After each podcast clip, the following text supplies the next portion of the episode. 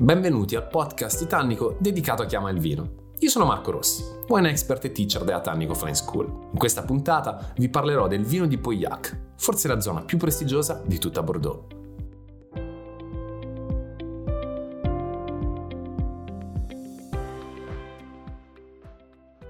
A sud di Saint-Estèphe troviamo il territorio Bordeaux per eccellenza, quindi quando immaginiamo quelle che sono le caratteristiche tipiche del vino di Bordeaux, con quella nota di mora, quella nota quasi terrosa, il richiamo al tabacco, la potenza controllata in bocca con un tannino presente fitto ma sempre abbastanza morbido, stiamo in realtà parlando di Pauillac. Pauillac è il territorio che poi anche in abbinamento sposa alla perfezione la selvaggina. Quindi quando generalizziamo stiamo parlando di, questa, di quest'area. È il Bordeaux per eccellenza, ma è anche l'eccellenza di, di Bordeaux. Quindi non è soltanto tipicamente il territorio e lo stile di fare vino, ma è anche la massima qualità che possiamo raggiungere. Circa 1100 ettari vitati per addirittura eh, abbiamo 3 dei 5 Premier Cru classe 3 su 5 sono decisamente tantissimi e poi abbiamo tantissimi altri chateau ovviamente che riguardano gli altri livelli della classificazione. Mentre se parliamo di Cru Bourgeoise ne abbiamo soltanto 6, quindi un numero decisamente esiguo, tant'è che su eh, quello che è la sponda sinistra di Bordeaux questo è il livello più basso in assoluto. È facilmente spiegabile. Il fatto è che i i chateau che sono classificati tendono a comprare vigna cru bourgeoise per andare a fare poi le seconde, le seconde linee, i secondi vini. Nel momento in cui vengono acquisiti ovviamente cambiano di stato. Quindi questa è una del, delle spiegazioni per cui questo è un po' proprio il, il gioco che troviamo all'interno di questo territorio. È territorio con il più alto livello qualitativo in assoluto. Se parliamo appunto dei, dei tre chateau eh, leggendari, storici, abbiamo la Tour, e poi abbiamo la FIT e poi abbiamo Mouton. Quindi stiamo parlando di tre realtà che fanno alcuni dei vini più costosi in assoluto. Ma il segreto di questo territorio è dato da un clima che a su Bordeaux si dice essere perfetto. Abbiamo ventilazione, anche se non abbiamo la ventilazione di Saint-Estèphe, il clima tende a essere un po' più caldo rispetto alla parte settentrionale, ma ancora non abbiamo il grande caldo che possiamo riscontrare, quindi qua l'inverno tende a essere più mite, ma anche l'estate non eccessivamente calda. Abbiamo poi dei suoli che si differenziano in maniera netta e chiara. Intanto molti dossi, molte collinette che non superano ovviamente i 30 metri di altitudine, con una componente ghiaiosa decisamente importante. La parte nord della denominazione è caratterizzata da una situazione perfetta per il Cabernet Sauvignon, tanto che appunto abbiamo questi dossi con questi ciottoli che sono in grado di trattenere il calore e di rilasciarlo aiutando il Cabernet Sauvignon, che è un vitigno tardivo, a trovare la perfetta e costante maturazione. Abbiamo qui un suolo che tende ad essere più sabbioso, con eh, quindi una grandissima capacità anche di far scorrere l'acqua. Se andiamo nella parte sud invece eh, tendiamo ad avere quote un po' più basse. La presenza di pietra è sicuramente importante, però è una pietra completamente differente rispetto ai ciottoli tipici della parte nord. Abbiamo più che sabbia, calcare argilla compatta che sono in grado di trattenere l'acqua alla perfezione. Qui abbiamo anche delle penetrazioni di ferro che rendono quindi la componente minerale proprio che viene riscontrata all'interno del terreno importante per lo sviluppo della vite ed è il merlot ovviamente che va a trovare il suo habitat, il suo ambiente perfetto e ideale si dice che il territorio di Pauillac tenda a favorire la competizione tra, tra le piante. Basti pensare che Mouton eh, cambia un po' quello che è il, la media di Bordeaux per la densità di impianto, perché dai 8.000 ceppi per ettaro Mouton passa subito agli oltre 10.000, proprio per andare a incentivare questa competizione che spingerà le radici più in uh, profondità. In questo territorio abbiamo poi tutti i vitigni classici a bacca rossa, anche se c'è una piccola produzione di vino bianco che ci possiamo aspettare nelle zone di Bordeaux, ma ricompare anche il Carmener. Quindi questa è in qualche modo una delle patrie di questo vitigno che poi ha trovato successo al di fuori di quello che è il territorio di Bordeaux, andando dal Sud America fino anche alla nostra Italia, dove per esempio in Veneto, in una parte del, del Trentino, in una parte appunto della Vallagarina, si esprime alla perfezione in tagli soprattutto bordolesi. Ma è qua che appunto ritrova all'interno dei blend una piccolissima quota, insieme al Petit Verdot, insieme al Malbec, ma è ovvio che siano il Cabernet Sauvignon e il Merlot a giocare il ruolo fondamentale. Cabernet Sauvignon tende nella zona di Pauillac a salire di quota rispetto a Saint-Estèphe, tranne che rare appunto eccezioni. Qua abbiamo anche del, del, la capacità di andare a lavorare con un'agricoltura però un po' diversa. Pauillac è tra i territori meno umidi per caratteristiche a Bordeaux, un po' per il discorso delle quote, un po' per questi terreni, molto drenanti e un buon lavoro svolto dal vento. Quindi le poche pratiche biologiche di biodinamica che si incontrano a Bordeaux le troviamo oltre che nei territori emergenti dove da garagisti e produttori naturali stanno cercando di innovare, le troviamo appunto su Pauillac. Qui Ponte Canet, per esempio, ha avuto la capacità di essere il primo chateau 100% certificato biodinamico di tutta Bordeaux e pensare che siamo partiti con Emile Penot, che è quindi l'enologo per eccellenza, colui che non è che ha portato la chimica, ma ha portato il controllo, ci fa ovviamente riflettere su quella che è l'evoluzione di un territorio. Ma troviamo anche altre eccellenze, oltre i tre grandissimi chateau, tra cui va citato la, lo Chateau Lacoste che sta in questo momento crescendo di valore qualitativo con, con i suoi vini. I secondi vini nel territorio di Pauillac tendono quasi sempre ad essere dei vini dotati di un'identità, di un'anima, di una personalità propria. Non sono delle seconde linee, sono dei vini molto interessanti che comunque hanno dei posizionamenti di prezzo molto più bassi rispetto ai Grand Vin.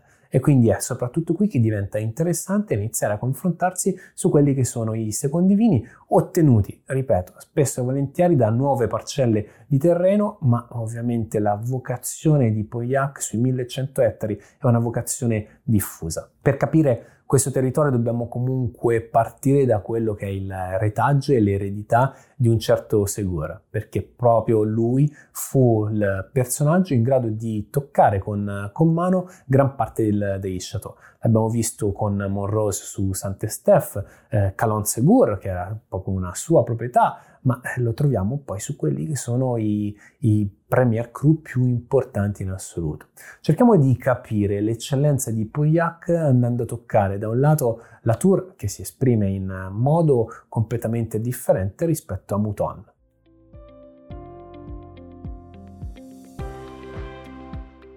Il nobile vigore dello Chateau Latour.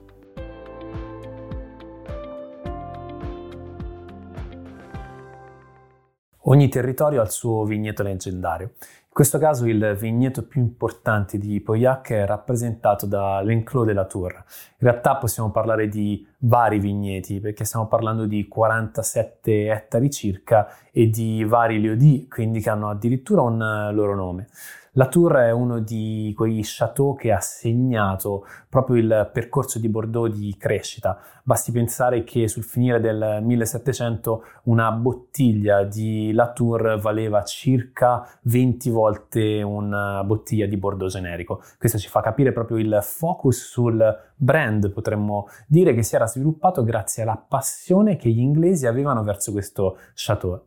Ad ogni modo questo è uno chateau antichissimo in cui si produceva vino anche molto prima della classificazione, però il vino che ne veniva fuori da questa tenuta era un vino leggero, di scarso interesse commerciale e la potremmo dire quasi una fattoria addirittura era focalizzata non soltanto sull'aspetto del, del vigneto. Abbiamo dovuto aspettare la seconda metà del 1600 quando appunto la famiglia de Segur ha deciso di puntare forte su quello che era il potenziale di sviluppo dei grandissimi vini da questa tenuta.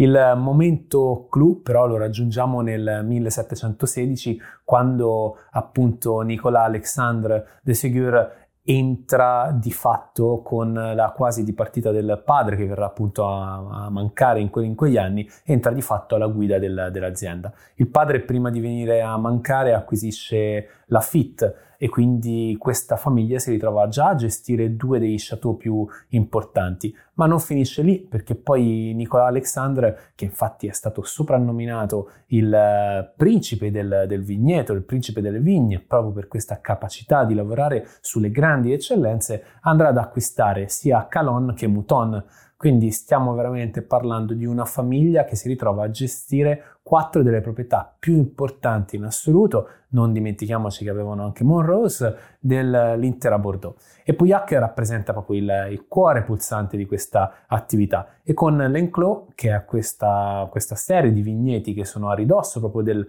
dello chateau, a circa 300 metri di distanza da quello che è l'estuario appunto della, della Gironda, si ritrovano ad avere delle unicità, perché questa tenuta, la Tour, riesce a beneficiare del clima più mite in assoluto di, di, Bordeaux, quindi un clima che è estremamente propizio per la coltivazione e l'allevamento della vite. Ma non è finita qui, perché anche facendo un'analisi del, del suolo abbiamo mm, classicamente la zona più bassa con la sabbia e la zona più alta, come abbiamo capito ormai che succede spessissimo nella zona di Bordeaux, caratterizzata da questi ciottoli, da questa sorta di ghiaia. L'altitudine in realtà sfiora i 15 metri sopra il livello del mare, stiamo parlando veramente di un leggerissimo promontorio. La zona più alta tende a essere appunto la zona più calda e la zona più bassa, quella delle coste, tende a essere quella più fredda. In quella più fredda appunto troviamo il Merlot, in quella più alta troviamo il Cabernet Sauvignon. La caratteristica di Latour è quella di svilupparsi appunto con un enclos di 47 ettari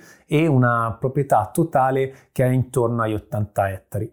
La volontà è stata però fin dall'inizio quella di focalizzarsi sui due vitigni principe, il Cabernet Sauvignon che sfiora nel blend del, del, del Grand Vin sfiora il 90%, ma se parliamo di superficie evitata ricopre circa il, tra il 70 e l'80%, mentre il restante 20-25% riguarda proprio il Merlot. Questo è un po' il, il, il segreto, diciamo, di questa azienda, l'essere estremamente solida. Nel tempo, appunto, si arrivano a fare dei vini incredibili, tant'è che nella visita del futuro presidente degli Stati Uniti, Thomas Jefferson, nel 1778, lui si sofferma proprio su quello che è la Tour, perché incarna alla perfezione i valori di Bordeaux. I vini sono potenti, intensi, ma non sono mai sgraziati, sono sempre molto eleganti.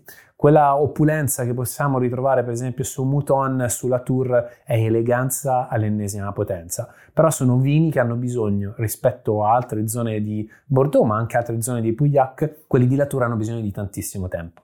Il suolo ha un segreto, che è un'argilla che è decisamente densa, chiamata gonflant. È un'argilla che ha delle caratteristiche uniche perché incentiva più di qualsiasi altro suolo quello che è la competizione appunto tra le viti. Pensate che all'interno dei vigneti dell'Enclos, dove troviamo proprio la, la, la vigna più vecchia, qualche pianta raggiunge addirittura 100 anni di, di età. La, l'azienda ha avuto poi un, un'evoluzione abbastanza importante perché nel secondo dopoguerra, negli anni 60, ormai gli eredi erano tantissimi della famiglia quindi le quote erano quasi polverizzate, sono entrati gruppi finanziari fino a che negli anni 80 Light Lions non ha acquistato il 93% dell'azienda. È subentrato poi nei primi anni 90 però un certo François Pinot con il gruppo Artemid e hanno rilevato appunto il 93% da Light Lions andando a determinare con Engeré quello che è il successo moderno di Latour, un'azienda che guarda esattamente a quello che Bordeaux dovrebbe essere, ma che è stata in grado di sviluppare la grandissima qualità degli ultimi anni che non ha forse rivali. Il lavoro è diventato meticoloso, c'è stata anche una grandissima rottura perché intanto all'interno dell'Enclos si lavora con pratiche della biodinamica. Gli 80 ettari di proprietà dell'azienda sono diventati tutti certificati biologici. Ricordiamoci che siamo a Pouillac in un territorio in cui riusciamo rispetto al resto di Bordeaux ad assecondare delle pratiche perché il livello di umidità è molto molto più basso rispetto restante, eh, ai restanti areali appunto di Bordeaux. Ma la grandissima rottura è stata quella che dal 2011 la Tour rinuncia all'Empremier, quindi le vendite vengono fatte tutte nel momento in cui il vino raggiunge la maturità. Questo ha comportato un eh, riadattamento completo della cantina perché serve molto più spazio di stoccaggio e il tempo di permanenza in bottiglia è stato alzato tantissimo, tant'è che l'azienda, poi vediamo nel dettaglio come vengono prodotti, però produce tre vini. Uh, produce ovviamente Grand Vin di Latour, produce l'Effort de Latour e poi produce un Pauillac. i tempi di permanenza dei, dei, vini cambiano completamente. L'ultimo citato è Pauillac, che è quello che vede anche una presenza di Merlot maggiore all'interno del, del blend ed è ottenuto dai vigneti più giovani in assoluto tende a fare un, tanto un passaggio in legno anche in barrique con una quota di legno giovane più, più bassa ma mh, la caratteristica è che dopo i vari affinamenti in bottiglia rimane per un periodo di tempo che va dai 4 ai 6 anni. L'Effort Latour invece rimane in bottiglia, pensate, per un periodo di tempo che va dai 6 agli 8 anni, mentre quando parliamo del Grand Vin del, di Chateau Latour stiamo parlando di quasi 10 anni di affinamento in bottiglia. Questa è un'innovazione, una rattura vera e propria per quello che è il sistema commerciale improntato su Bordeaux. Fa anche capire come possono effettivamente poi lievitare i prezzi nel momento in cui si vanno a vendere. Nessuna vendita viene fatta in premiera, appunto, quindi si riesce a ottenere il prezzo massimo e il risultato migliore per l'azienda. Il modo però di lavorare è estremamente interessante perché nei vigneti ogni anno si reimpianta circa il 3% della vigna proprio per cercare di mantenere un'età costante tra i 40 e i 50 anni dei vigneti. Ora, i vigneti da cui proviene all'interno dell'enclos, quelli centrali soprattutto, da cui proviene il Grand Vin, tendono a superare i 55 anni di età media, quindi qui troviamo anche le vigne più vecchie. Man mano che ci spostiamo fuori dalla parte centrale, andiamo quindi ai bordi del, dell'enclos, troviamo delle viti un po' più giovani e poi andiamo a trovare i nuovi, nuovi impianti e poi sulle coste appunto la zona dedicata principalmente al merlot. Ma non è soltanto l'innovazione in vigna, Considerate che quando si ritrovano ad avere troppa varietà di età di impianto all'interno di un ettaro di vigno, all'interno di, possiamo chiamarlo proprio un, un lieu dell'enclos, quello che avviene è che viene estirpata tutta la vigna e reimpiantata da zero, ma non prima di aver permesso al vigneto di rigenerarsi. Quindi possono passare veramente anni prima che si possa utilizzare quel piccolo appezzamento. Questa cura maniacale poi riguarda le vinificazioni, perché si va a fare la distinzione, oltre che dei, che potremmo chiamarli liud e quindi della zona principale dell'enclos, dei bordi dell'enclos e poi dei vigneti più, più nuovi, si va anche a valutare quelli che sono proprio i sesti d'impianto e quelli che sono i porta innesti, le varietà, quindi c'è un livello di diciamo cuvée altissimo. L'assemblaggio poi ovviamente è il frutto dell'espressione massima per quanto riguarda il Grand Vin. Ma la cosa incredibile è quello che avviene in cantina, perché le fermentazioni che eh, avvengono di solito in acciaio o in tino anche di legno, vengono poi, il vino viene poi portato all'interno di barrique. Il eh, tappo che viene utilizzato per uh, queste barrique è un tappo non sigillante, quindi si va a favorire la microossigenazione continua e costante del, del vino. Quello che accade ovviamente è che il vino in parte evapora, il legno assorbe e quindi si procede in continuazione due volte a settimana ad andare a riempire la barrique. Questa è una tecnica molto particolare che va avanti per oltre un anno sfiorando addirittura i 18 mesi. Dopodiché il vino viene portato effettivamente a fare la sua maturazione all'interno delle barrique. In questo caso andiamo invece a sigillare in modo proprio classico quello che è il, il contenitore, proprio per non avere questa micro ossigenazione esagerata. Il vino a seconda dell'annata rimarrà circa un altro anno, un altro anno e mezzo all'interno del legno poi procediamo con questo lunghissimo tempo di affinamento all'interno della bottiglia. Quando parliamo delle, delle Grand Vin di Chateau Latour stiamo facendo riferimento alla massima espressione dell'azienda. Tanto il nome Latour fa riferimento ovviamente a una torre che fu costruita durante la guerra dei cento anni, che da sempre rimane il vero e proprio simbolo dell'azienda, insieme alle fortificazioni che poi danno il nome al secondo vino perché avevano in realtà dato il nome ad uno del, degli UD aziendali.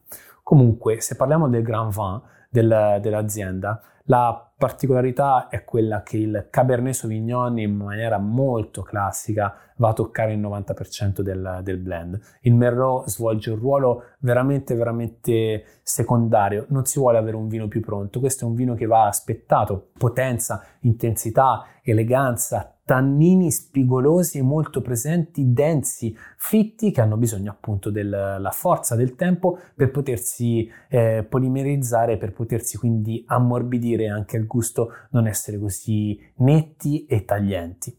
Quello che invece accade con il secondo vino è che la quota, quindi con l'effort, è che la quota di Merlot aumenta e quindi abbiamo dal 30 al 35% di Merlot all'interno del, del blend non utilizziamo più soltanto barrique nuove per quanto riguarda l'affinamento, le barrique nuove sono circa il 50%.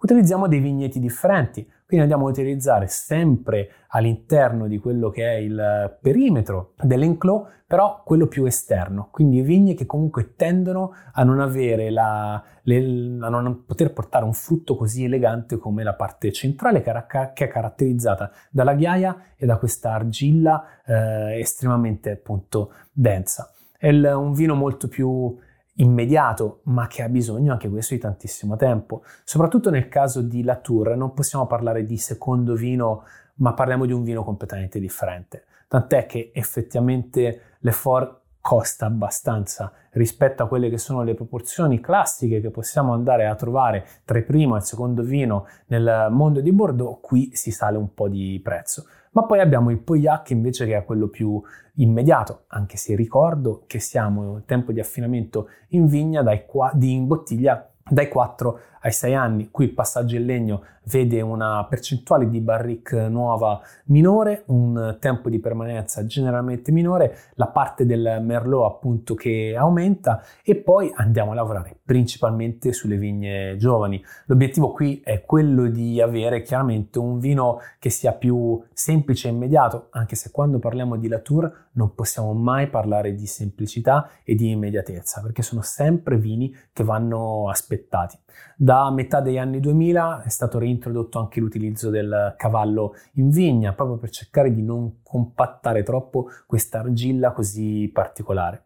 La Tour è dunque l'emblema tipico di Pauillac, ma è anche l'innovazione, sia nel sistema commerciale che nel sistema agricolo. Il vino però è, Pauillac fino all'ultima goccia, quindi è questa opulenza controllata, questa intensità, non è mai sgarbato, è sempre controllatissimo ed elegante. Non è semplice ovviamente riuscire ad assaggiare uno dei vini prodotti dalla Tour.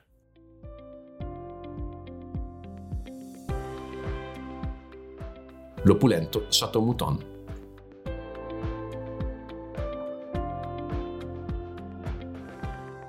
Tra i grandi chateau di Bordeaux che ovviamente troviamo su Pauillac Oggi abbiamo tre dei cinque Premier Crew. Al tempo però nel 1855 erano soltanto quattro. Andiamo a parlare di Mouton, quindi Mouton Rothschild, eh, che è il, lo chateau che ha rappresentato l'eccezione alla regola perché è stato nel 1973 portato dal secondo livello al primo livello e questa è una caratteristica unica, un qualche cosa di decisamente irrepetibile. Ma perché è accaduto ciò? Dobbiamo fare un salto un po' indietro in quella che è la storia del, dello Chateau. Intanto il focus qualitativo non viene messo in dubbio, però qui la, la mano del, della famiglia Rothschild, intanto stiamo parlando di un filone della famiglia differente da quello di Lafitte. Eh, abbiamo già avuto modo di trattare quello che è stata l'evoluzione di, di Lafitte, del loro modo di lavorare, dei vini estremamente eh, costosi. È sempre la stessa famiglia, ma ovviamente sono filoni differenti. In questo caso stiamo parlando del filone che faceva capo a Nathaniel eh, Rothschild, famiglia legata alle, alle, banche, quindi anche con un successo, una solidità economica alle spalle molto importante, che nel 1853, quindi due anni prima della definizione della classifica e della classificazione tipica di Bordeaux, decisero di investire sul territorio. In realtà in due anni non si riusciva ad affermare con Vigna Giovanissima la qualità che si doveva esprimere e fu per questo ovviamente che Chateau Mouton, Mouton Rothschild in questo caso, non fu inserito nella prima fascia, ma anche perché va detto, ad onore del vero, che fino al 1922 il focus realmente qualitativo all'interno di questo chateau non era così determinante. Si è dovuto aspettare il 1922 per vedere effettivamente questo cambio di, di passo e questo cambio di, di marcia. E lo dobbiamo a Philippe de Rothschild, il personaggio che ha rivoluzionato alla, all'età di 20 anni proprio il modo di lavorare dell'azienda, ma anche Bordeaux stessa. Nel 24, quindi dopo due anni che era entrato alla guida dell'azienda, decise di imbottigliare direttamente all'interno della tenuta Nessuno lo faceva al tempo e questa fu una vera e propria rivoluzione. Fino a quel momento si tendeva a vendere il vino in barili direttamente ai negozianti, quindi ai mercanti, che andavano poi a costruire i blend come volevano e non necessariamente il vino della singola tenuta poi finiva in blend con il vino sempre della tenuta stessa. Ovviamente per le grandi tenute questo veniva garantito per, per il mercato, ma a volte trovavamo dei blend di tenute differenti. Questa cambia completamente la prospettiva perché intanto allunga un po' quello che è il time to market, quindi il tempo di attesa prima di andare sul, sul mercato, ma poi cambia anche proprio il modo di intendere la produzione di, di vino. Ci si va a focalizzare e specializzare su un vino che deve essere in grado di andare proprio ad affrontare il tempo di permanenza in bottiglia e anche la possibilità di viaggiare. Questa diventa anche un modo di controllare la qualità fino in fondo da parte del, dello chateau. Philippe diventa a quel punto a tutti gli effetti un, un enfant prodige perché alla tenera età di 22-23 anni ha cambiato le sorti di Bordeaux. Personaggio eclettico che dal produttore musicale produttore cinematografico non si fa mancare nulla, addirittura diventa pilota di Formula Grand Prix. Il Philippe non si ferma qui e intuisce il potenziale comunicativo della bottiglia, tant'è che nel 1945 e questo è uno dei motivi per cui Mouton è famoso in tutto il mondo, introduce le etichette disegnate da grandissimi artisti. Nel tempo Oggi siamo arrivati con l'ultima edizione con eh, il cinese Xiu Bing, ma al tempo abbiamo avuto sul palcoscenico dell'etichetta di Mouton da Chagall a Miro, Picasso, da lì quindi tutti i grandi artisti si sono alternati nell'andare proprio a dare e a rendere omaggio a questo grandissimo vino. Ma parte tutto nel 1945 perché la Francia vuole festeggiare la liberazione e appunto il Philippe pensa bene di affidare ad un artista la produzione di un'etichetta celebrativa. Tant'è che questa etichetta si chiamerà Victory e avrà in, uh, come simbolo che lo contraddistingue una grandissima V, proprio a evidenziare la vittoria e finalmente il ritorno alla libertà. Quando parliamo di Mouton non parliamo soltanto di grandissimi personaggi, ma anche di grandissimo territorio. Siamo su quello che è il plateau de Mouton, ovvero intanto Mouton in, nel dialetto antico fa riferimento nuovamente ad un cumulo di terra, un cumulo di sassi. Infatti questa collinetta arriva a sfiorare i 30 metri sopra il livello del mare, un territorio, un terreno estremamente caldo che si adatta alla perfezione per il Cabernet Franc che circa, rappresenta circa l'80% dei vitegni e dei vigneti aziendali. Poi nel, nel blend del, del Grand Vin troviamo circa 85-86% di Cabernet Sauvignon, una piccola quota che è intorno al poco più del 10% di Merlot e poi un, uno spicciolo proprio di 1-2% di Cabernet Franc. Quindi si vuole rimanere proprio nel, nel classico e nel tradizionale. Comunque un suolo decisamente ghiaioso che permette anche grazie alla vena di argilla e di calcare comunque di andare a lavorare alla perfezione sulle coste, come ormai avviene sempre, anche sulla parte del, del Merlot. Un suolo quindi unico che va proprio a portare fuori quello che è la nota più opulenta, quindi non elegante, anche se Mouton è decisamente elegante come vino, però la parte opulenta di forza, l'ostentazione del grande Pauillac. Questo è quello che rappresenta Mouton fino, fino, in fondo. Ed è il percorso che ha sviluppato quindi questo grandissimo personaggio, Philippe Rothschild, che è venuto a mancare nel, nell'88. La figlia poi Filippina ha portato avanti alla grande in un modo impeccabile quello che è stato un percorso di crescita andando a introdurre addirittura negli anni 90 due nuovi, due nuovi vini. Fino a che Filippo è stato in vita c'era appunto soltanto il Grand Van, non si andava a lavorare su, su altri vini. Oggi invece vediamo uh, Allier d'Argent poi troviamo anche Le Petit Mouton che è stato introdotto dopo un paio di anni dal, dal, dall'altro vino.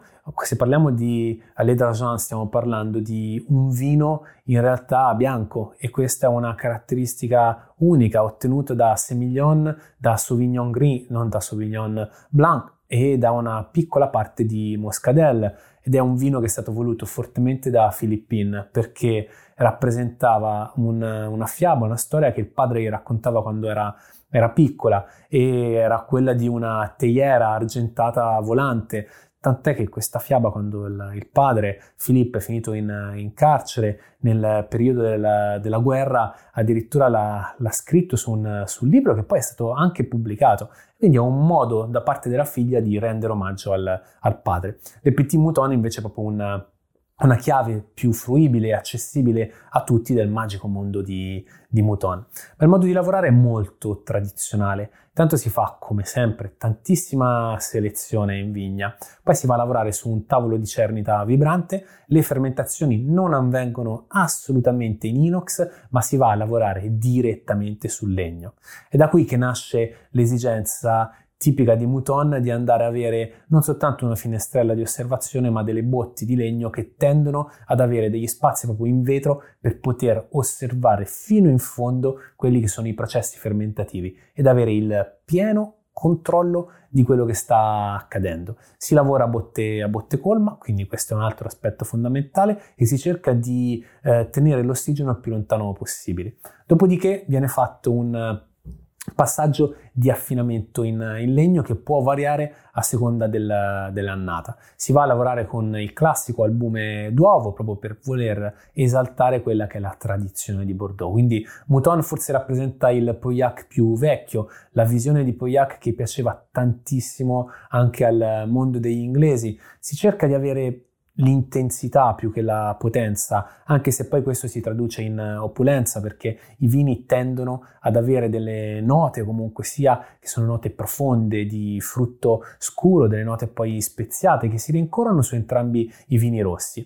Anche sulle Petit Mouton, che il nome deriva dalla residenza di famiglia all'interno del, della tenuta, tende comunque a voler esprimere queste note che vanno un po' più verso la confettura, quindi verso un frutto estremamente maturo. Il tannino comunque è sempre molto presente, a trama fittissima, diventa un po' più vellutato, soprattutto nel secondo vino, per cercare di essere eh, sicuramente più fruibile in eh, gioventù. Se andiamo a paragonare Mouton e Latour abbiamo due espressioni completamente differenti di Pauillac. Da una parte l'eleganza, dall'altra appunto su Mouton andiamo a toccare fino in fondo quello che è la superbia, quasi l'esagerazione, un esercizio di stile e di tradizione così evidente da portare dei vini che a volte sono caricati ma non con un'accezione negativa. Sono vini comunque che possono essere goduti anche un po' più in gioventù rispetto alla tour. Siamo veramente agli antipodi, uno rappresenta il, il sole, l'altro rappresenta